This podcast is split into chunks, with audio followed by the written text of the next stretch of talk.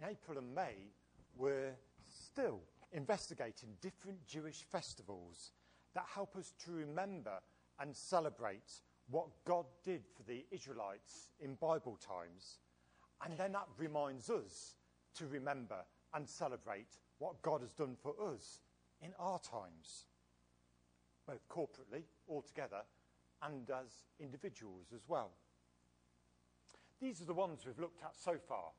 We looked at the Sabbath, we looked at the Passover, and last week, Easter Sunday, we kind of slightly looked at the Passover as well. But these are the ones that are still to come. Now, looking at those, you might say, yeah, they don't mean a lot to me at the moment. The good thing is, give it to the end of May, and you'll know all about these, and it'll be marvellous because you'll know why it's good to remember and to celebrate what God has done. We know that already, but this is just helping us a little more. Of course, if these words don't mean a lot to you, you might have heard the kind of English translations that we use. And so all of these things are Jewish, uh, are agricultural festivals. And in the springtime, it was things like the Passover, the Feast of First Fruits, the Feast of Weeks, the Feast of Trumpets, the Day of Atonement. And then later on, we'd have had, like Jill read for us today, the Feast of Booths, or in some translations, the Feast of Tabernacles. And it's that Hebrew word, Sukkot, or Sukkah. It's uh, that we use to translate that. This festival would come at the end of the olive and grape harvests. And many people in this country celebrate Harvest Festival, don't they? I know when I was growing up in the 70s and then in the 80s, I'd take a tin or, a, well, not a banana, some potatoes to, uh, to church. And I'd take them early on, uh, earlier than normal, and then some uh, person that I thought was old, but they were probably only in their 50s or the 60s at the time. Do you know what it's mean when, when you're a child? And it's like someone that was older than me would put them all in a very lovely arrangement, and it would be brilliant because you'd sort of say, oh, yeah, this is our harvest festival. We're thanking God for what he's done. And of course, in the 19th century and the early 20th century, if people were living in more rural areas, it was definitely something that was important because harvest was something that you did and you worked long and hard to get everything in. It's quite different nowadays with shops that have most things most of the time. But this Jewish festival was like our harvest festival, but gone up several gears because it was the same sort of time of year, late September and late October, that sort of time, because just like Passover, this Jewish festival is a movable date in our Western Gregorian calendar. And so, yeah, it comes between late September and late October.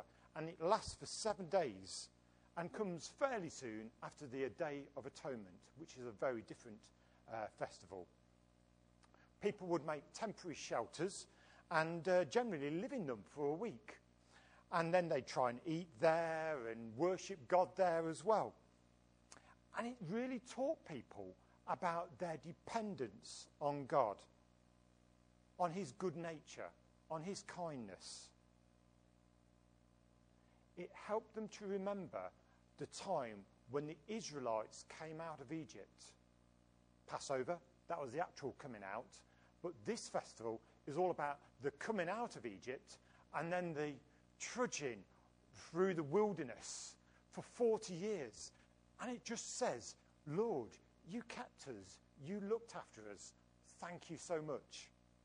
That's what the Feast of Tabernacles is all about. And it's one of the three great festivals of the Jewish calendar where Jewish people are expected to go to Jerusalem if they can. The other two Jewish festivals is the Passover and the Feast of Weeks. Now, we're going to watch a video in just a moment, but I make videos, you know that, with the Colonel, and he talks all very posh. I haven't made this video, and I want to make that very clear. In the script, there is the YouTube link, so you can find it. And it's nothing to do with me, but something I found that I thought would be really useful. So it lasts just about four minutes or so. So we're going to watch that just now. I'm Evan Wolkenstein. You can call me Wolk. I call Sukkot the Jewish picnic holiday because you get to eat your meals outside, and you build a hut to provide shade for you, your family, and your guests. And you do it for a week. Oh, and you wave around a trident made out of plants and a weird lemon thing.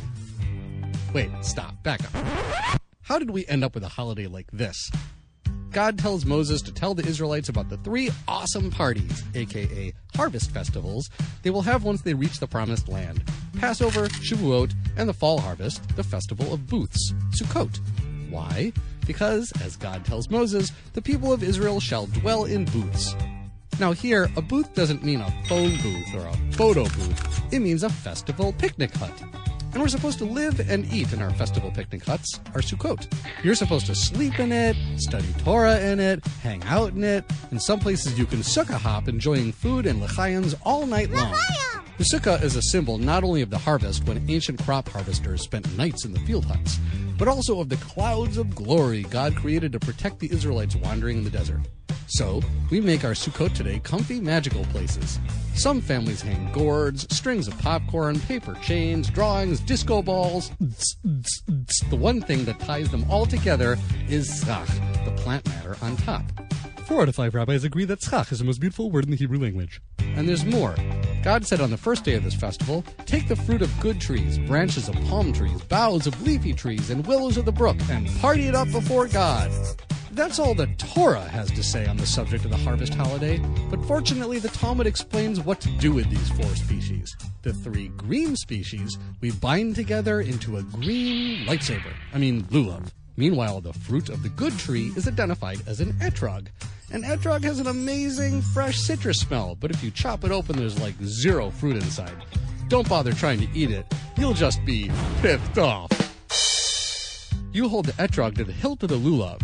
You shake it around, and boom! You fulfilled a mitzvah. Some mitzvot are so easy. The Kabbalist Arizal said we shake it in six directions to draw energy to the heart, each direction symbolizing a mystical sphere. Lulav. So cool, but what's the meaning? Well, like so many Jewish traditions, there are multiple answers.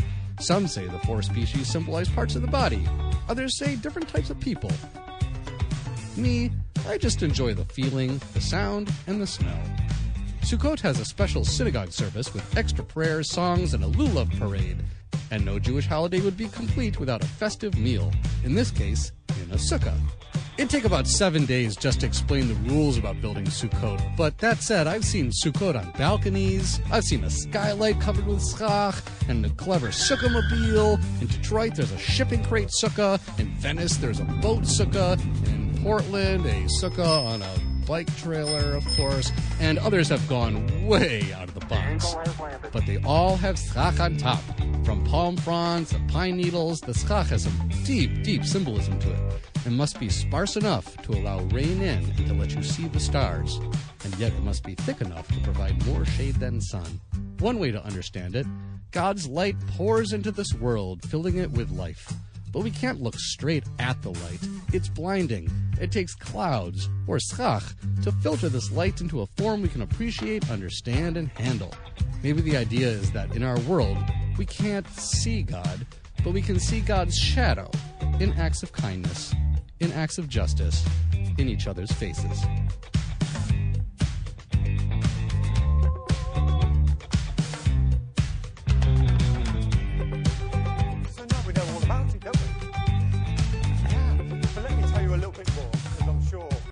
Help us a little bit. Thank you, Alex, very much. That's great.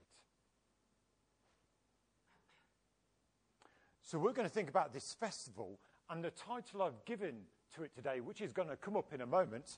Right, I can just do that. There we go. Is this? Oh, go back a bit.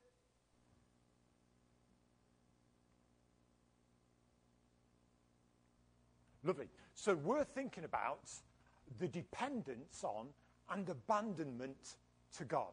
That's kind of where we're going to go with this Jewish festival, thinking about what it's all about. I'm going to read a definition of the Sukkot as well, and this is from the reformedjudaism.org website. It's only two or three paragraphs, and they're short. The reformedjudaism.org website describes Sukkot as one of the most joyful festivals on the Jewish calendar. Sukkot, a Hebrew word meaning booths or huts, refers to the Jewish festival of giving thanks for the autumn festival, autumn harvest rather. The holiday has also come to commemorate the 40 years of Jewish wandering in the desert after the giving of the Torah on the top of Mount Sinai. Also called Zam Simchatiim, which, if you uh, can even understand that, it means season of our rejoicing. And Sukkot is the only festival associated with an explicit command to rejoice. Sukkot is celebrated five days after Yom Kippur on the 15th of the Hebrew month of Tishrei and is marked by several distinct traditions.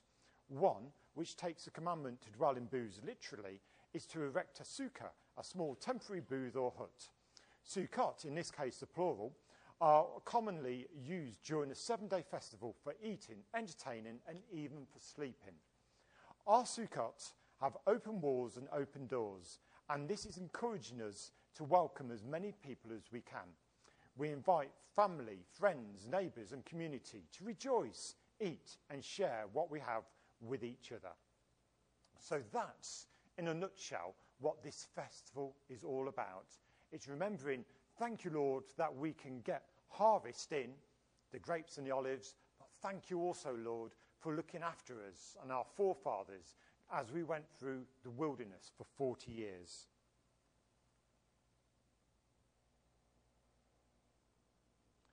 I thought we'd have a very much abridged version of the Israeli uh, history. And it's like this, I think. This is, I've just done the Israelite history in a few lines. Moses appointed, God acts on their behalf. They leave Egypt, God acts on their behalf. Moses is with God. The Ten Commandments, another Lord. God acts on their behalf. Israelites sin. God acts on their behalf. Israelites sin again. God still acts on their behalf. Israelites enter promised land. God acts on their behalf. Do you get the common thread? God acts on their behalf. And this is what we're remembering, just like the Israelites are remembering. God acts on our behalf. For many years, in the distant past, I didn't really think about what the Israelites did in their 40 years of wandering around the desert. There was the big picture, like this, and that's, this is what I'd hear different preachers speaking on. Just, all they uh, had the Ten Commandments, there was a golden calf, they sort of had manna, they were la, la, la, la. You've read about it in the Bible as well. But you know, it was 40 years of normal life. They had to eat, they had to drink, they had to sleep, as well as worship. And we hear a lot about the laws for worship in the Bible. And the important thing is, even in their normal, everyday life of eating, drinking, and sleeping, God still acted on their behalf. How did they cook? We know perhaps what they had, but how did they cook it? How did they go to the toilet? This festival reminds us that because of the booths that they use nowadays and over the past few centuries, they were using booths to sleep in with palm branches and other leafy things that they could find. We saw some of those different things in the desert, in, in the video rather, as to what they did nowadays or what they do in different countries. Years ago, I went camping quite a few times. Years ago, notice that. Most of the time, I'd go to a campsite with whoever I was going with, and we'd have toilets and showers, and that would be that. And I'd come home thinking, I'm glad that's over, because it wasn't such a, a good thing. I didn't really, really enjoy it. But there was this one occasion when it was a long weekend that I went with another person, and we went camping in Snowdonia. In Snowdonia. Not at any campsites, but on the mountains and stuff like that for a long weekend. And so every day we pitch our tent somewhere, then we'd walk with the tent and a rucksack and everything and all the supplies and the cooking utensils and all of that on our backs, uh, walk for like 10 or 15 miles, and then set up camp somewhere else. Again, on a mountain, just roughly, no one else near us, just, just roughly. And I said it was early winter. There was snow on the ground. So, yay, that was cheerful. Heavy weight on your back, nowhere to have a shower, no really where to go to the toilet. You had to have a spade, if you know what I mean. And it was just like exhilarating. But, but it was, some of the time it was exhilarating, but some of the time it was like, oh, this is really hard work. And I remember it quite well, how much hard work it was. That reminds me of the Israelites having to take their tent up, their booth, dismantle it somehow, put it on a donkey or carry it, or it was on a cart. Off they went to their next place, however it would be, following the, the fire, following the cloud that God had telling them uh, to guide them with. And there was a quarter of a million people, maybe. And some people think it might have been as many as two and a half million Israelites. You, I don't know how many, but sort of somewhere like that. All of these people dismantling their booths. I've done a tent each time because that's the best I could find on the internet. But they were dismantling every day, walking along. Oh, there's God guiding us there. They'd keep on walking, and then they'd camp the next night, or they might stay in the same place for a month or for a week, however long it might be. The books of Exodus, Leviticus, Numbers, and Deuteronomy, and they tell us about what was happening at this time. Can you think about all the drudgery of for 40 years camping? I can tell you're gobsmacked by it all. You're just thinking, no, I can't think of that. Because it's, I, I had a long weekend just going back to that. It was awful. It was exhilarating. That's, that's the word I'm still using. It was exhilarating. But 40 years, God looked after the Israelites in practical ways. They had food, they had drink, they had somewhere to shelter. They, God was leading them. God was good. And yet it didn't need to be. Because the Israelites had a big problem. They were self dependent. They wanted to do things their own way. Some of them even wanted to go back to Egypt, you might remember. And some wanted to not think Yahweh had done all this for them, but they wanted to make a calf. They wanted to do their own thing. God supplies another solution. And it was his love and his faithfulness that let the Israelites wander around for 40 years, much longer than they needed to. Remember, they could have, if they'd just left Egypt and gone to the promised land, it'd have been about 11 days. But God was still showing his love and his faithfulness despite the big problem the Israelites had of self dependence. I've read it already, but I'm going to read it again. Lamentations 3 22 and 23. This is the Revised Standard Version. The steadfast love of the Lord never ceases, His mercies never come to an end. They are new every morning. Great is thy faithfulness. And I know for certain that those verses are just as true today in the 21st century as they have been in all the centuries that have preceded us. It's a definite truth that as we meditate on these verses, the steadfast love of the Lord never ceases, his mercies never come to the end. They are new every morning. Great is thy faithfulness. So the joy of the Lord can give us strength for that day, no matter what we're going to face. Because I know some of us face easy things, and then a few days later, we face hard things. All of us. But the steadfast love of the Lord never ceases. His mercies never come to an end. They are new every morning. Great is thy faithfulness. In the mid 1980s, I bought a cassette tape because in the mid 1980s, I bought hundreds of cassette tapes. This is what it was called Only Visiting This Planet. Do you remember that album? Did you anyone buy it? This is one of the best albums ever. It was by Larry Norman and it came out in 1972. So I bought it about 10 years after it had come out, but there were some really good songs on it. And Cliff Richard, uh-huh, he sort of took some of the songs like Why Should the Devil Have All the Good Music? It was Larry Norman who'd had it on this album and some other great songs that if you heard it, you'd say, Oh, yeah, I've heard of that song before. We're only visitors, like the album says, only visiting this planet. We're only visiting Earth. None of us are at our final destination at the moment. Do you consider yourself to be a nomad or a journeyer? You know, people who are nomads don't have many personal items. They have the essentials. And just like the Israelites, it's all being able to take it up, put it in a bag or in a cart, and get off to the next place. Maybe you don't think you're a nomad or a journeyer. Perhaps you might think you're an adventurer, a trekker, a wanderer.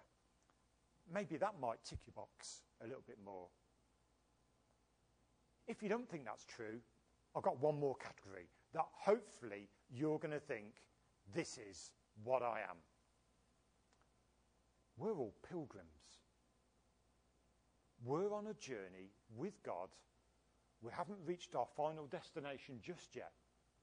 We're on a pilgrimage, knowing God, following Him, and serving other people. The culture around us tells us to buy lots of material things. It doesn't matter if you go into debt, so the culture says, just buy lots of stuff. And I'm just going to say something that annoys me. On some websites, even Christian ones, it says, grab it while you can. And that verb, grab, really gets on my nerves. Because I don't want to grab anything. I'm very content with how I live. I'm very content with who I live with. I don't need to grab it while I can. Just get lost, I think. But, but not, I didn't say that out loud, did I? The thing is, the culture says, get, get, get. Jesus says, seek first the kingdom of God. Jesus says, come to me. God is interested in what we're doing on a Sunday morning. He's pleased that we're here. But he's also interested in what you do Monday afternoon and Tuesday nights and first thing Wednesday morning. God loves us throughout the week.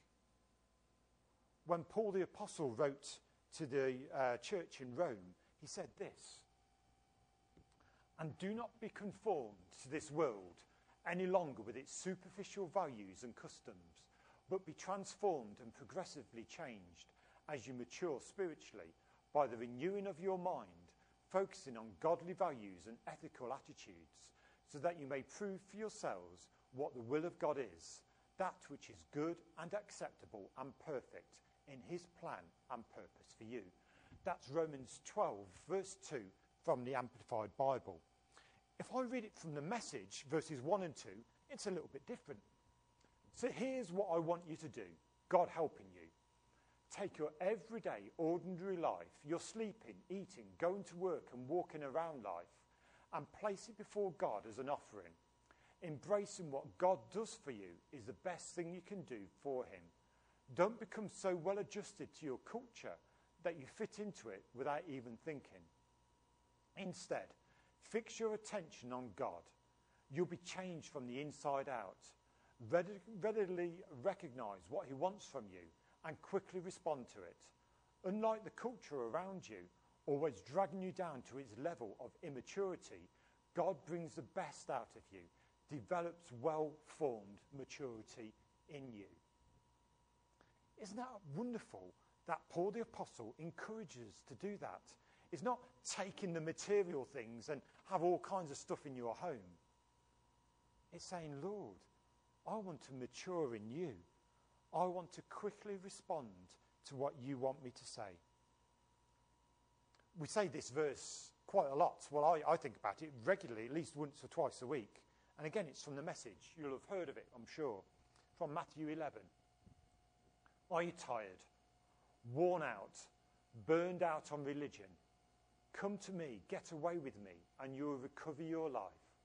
I'll show you how to take a real rest. Walk with me and work with me. Watch how I do it. Learn the unforced rhythms of grace. I won't lay anything heavy or ill fitting on you. Keep company with me, and you'll learn to live freely and lightly.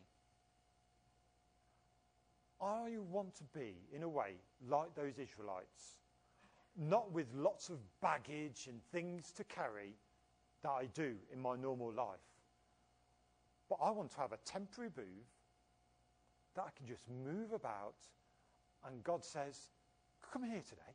This is the way to be it. I don't want to carry the baggage of unforgiveness, of hurt, of suffering, of yeah, that, that sound, you know. I don't want to carry that anymore because I want to be better at walking with God. I want to live freely and lightly, as we talked about. God allows us frail and sinful human beings to come to Him and to call Him Father. Isn't that a tremendous privilege that we have? That we have that relationship with God. And what did Jesus say in the message there? He says, Watch God, learn from Him, keep company from Him. And this is not just from a distance, I've put at the bottom.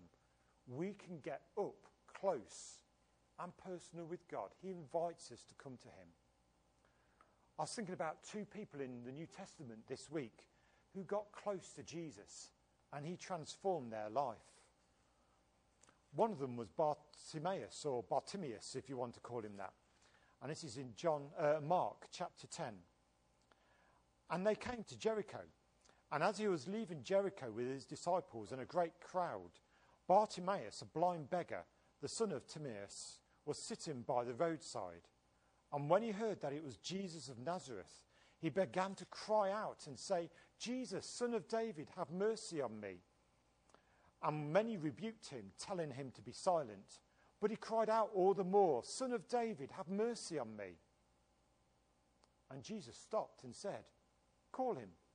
And they called the blind man, saying to him, Take heart, get up, he is calling you. And thrown off his cloak, he sprang up and came to Jesus. And Jesus said to him, What do you want me to do for you? And the blind man said to him, Rabbi, let me recover my sight. And Jesus said to him, Go, your faith, go your way, your faith has made you well. And immediately he recovered his sight and followed him on the way all the people around were saying, Shut up, don't, don't disturb this teacher, he's busy. But what did Bartimaeus do instead? He didn't shut up. In a way, he had no shame. It was so important. He'd come to the end of all he could do himself. His only hope was Jesus. And there was Jesus right in front of him. So when other people said, Shh, don't do that, he said, Jesus, Jesus, I need you. Lord, Jesus, I need you. Help me. That's what Bartimaeus did. Do you remember the lady with the issue of blood? We read about her in Luke chapter 8. We're only talking about her perhaps in February or January. She shouldn't have been in the crowd because she had this uh, illness whereby she was sort of religiously unclean and she shouldn't have been near people. And she could have just stayed away from the crowd, and perhaps the crowd and Jesus are over there. But she'd come to the end of what she could do. She saw Jesus, and something in her sort of said, There's Jesus. He can change your life. And so she got her elbows out. It must have been because there was a throng of people around him. She went in and touched the hem of his garment. She didn't care about religion and what other people would say about her and to her. She needed Jesus. And so she traveled lightly. And that's the encouragement for all of us. We can travel lightly as well. We don't need to carry things from the past, but we can say, Lord, I want to be close to you. I want to know you. Both of these people, the woman with the issue of blood and Bartimaeus, the blind man, they had no answers left. They had no plans left. They were dependent on Jesus. They abandoned their own good ideas and their social standing, and they stepped out of their normality and they stepped into the arms of Jesus, into the presence of Jesus. Isn't that wonderful? And we too can step into the wonderful presence of Jesus every day. We can abandon what we're thinking for the future and become dependent on God. I so often think what John the Baptist said He must increase and increase, I must decrease and decrease. I put on that slide that God allows us. But then I got thinking, it's so much bigger and more important than that. Because God doesn't just allow us to come to Him in a begrudging ma- manner. God isn't resentful of us when, he come, when we come into His presence. He's not looking at His watch and thinking, oh, I've got so much better things to do than listen to these people from England or from Chile or from Switzerland or from Italy or from wherever you might be from, from Wales. God isn't looking at his watch. God has got his arms open so that as we come into his presence, he's saying, Oh, I'm so glad you've joined me. I'm so glad you're here. Why don't you just sit quietly and listen to me? I want to sing to you. I want to show you my love. I want to give you something that will make you, that will help you through the day. So he doesn't begrudge us coming to him, but he actively invites us to come to him. John 7 37.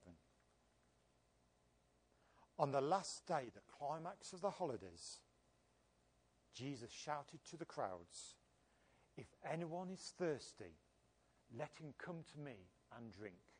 That's John 7:37.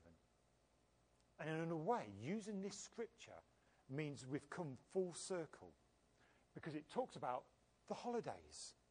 And if you look earlier in the chapter, John 7, verse 2, it tells us that particular holiday was the Feast of Tabernacles. Jesus was in Jerusalem celebrating the Feast of Tabernacles with all the other Jews there. On the last day, remember, on the last day, on the last day of that feast in Jerusalem, the high priest would lead a procession out of the temple. And they'll all be singing sort of uh, psalms and things. I'll let you imagine what that's like because I'm not going to do that. But what they do, they do a procession and they go to the pool of Siloam. And at the, the pool of Siloam, the high priest would be really lovely dressed. You can imagine it. It's sort of uh, films and everything you see, don't you, with them well dressed. He'd get a picture, uh, P I T C H E R, rather than a picture, uh, a picture of, and put it into the pool, and he'd get some water out of the pool. They'd all process back to the temple, and then he'd read a psalm, and then he'd throw it on the ground, because that's celebrating that when the Israelites were in the deserts, in the wilderness, Moses hit the rock and water gushed out. So, part of the ceremony that the Jews did all that time ago in the temple in Jerusalem was the high priest getting a pitcher of water and then throwing it down on a temple. What did Jesus say? He knew what the high priest was doing that day. He knew he was going to throw water on the ground. But Jesus said, If anyone is thirsty, let him come to me and drink. The water was symbolic. But Jesus said, Remember to the Samaritan woman in, in John chapter 4, I am the living water. Drinking water, naturally, we need some more half an hour later or an hour later. But Jesus' living water does something inside of us forever. We're changed, aren't we, as we come into God's presence. Jesus had something much better than normal water. Jesus had the living water. In this uh, version in the Living Bible, it says Jesus shouted to the crowds. He wanted to get their attention. He was saying, This is so important. In some other versions, it says Jesus stood and said to the crowds. And that, again, is another way of saying he was getting people's attention. Because in those times, the rabbis, the teachers, wouldn't stand like we're doing now, but they'd be, oh, I'm going down. I'm sure I'll get up. They'd be sitting down. And so teachers would sit down with everyone and just be chatting about the law. Jesus didn't do that. Jesus stood, Jesus shouted, because what he was saying, come to me and drink, was vital, was important.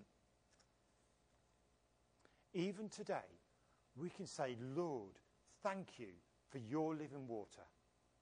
Lord, help me to, to live lightly, not to carry baggage, but to, just like the Israelites, as they wandered round the desert for 40 years, help me, Lord, to be dependent on you.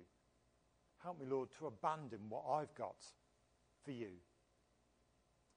Our first choice, I think, from my own perspective, is never to even go to a desert, let alone wander around it for 40 years. But Jesus meets us where we are. Jesus doesn't just want to meet us on a Sunday morning when we've got a smile on and our best clothes on. Jesus meets us in the middle of the night when we're in despair. And he still says, Come to me. Let me give you my living water. Let me make a difference in your life. And all we need to do is grasp his hand and say, Lord, whatever speed you go out, wherever you go, I want to walk at your pace and put my trust in you. The Israelites maybe didn't do it all the time, we know that. And maybe for us, there'll be some days when we don't put our trust in God, but in our own ways, our own ideas. But still, God invites us. He puts his both arms out and say, Come. If you're thirsty, come to me. Come and drink. I love you. I want to make a difference in your life. So we're going to pray. And then we'll sort of respond to that in a few songs and then maybe in prayer as well. So, Lord, we thank you that we are pilgrims. Thank you that, Lord, we're not traveling on our own, we're traveling with you. Lord, as we come and think about our life for this coming week, Lord, help us to travel lightly, putting things away that don't matter, concentrating on you, seeking you first, and making you honoured and glorified by what I say and do, Lord.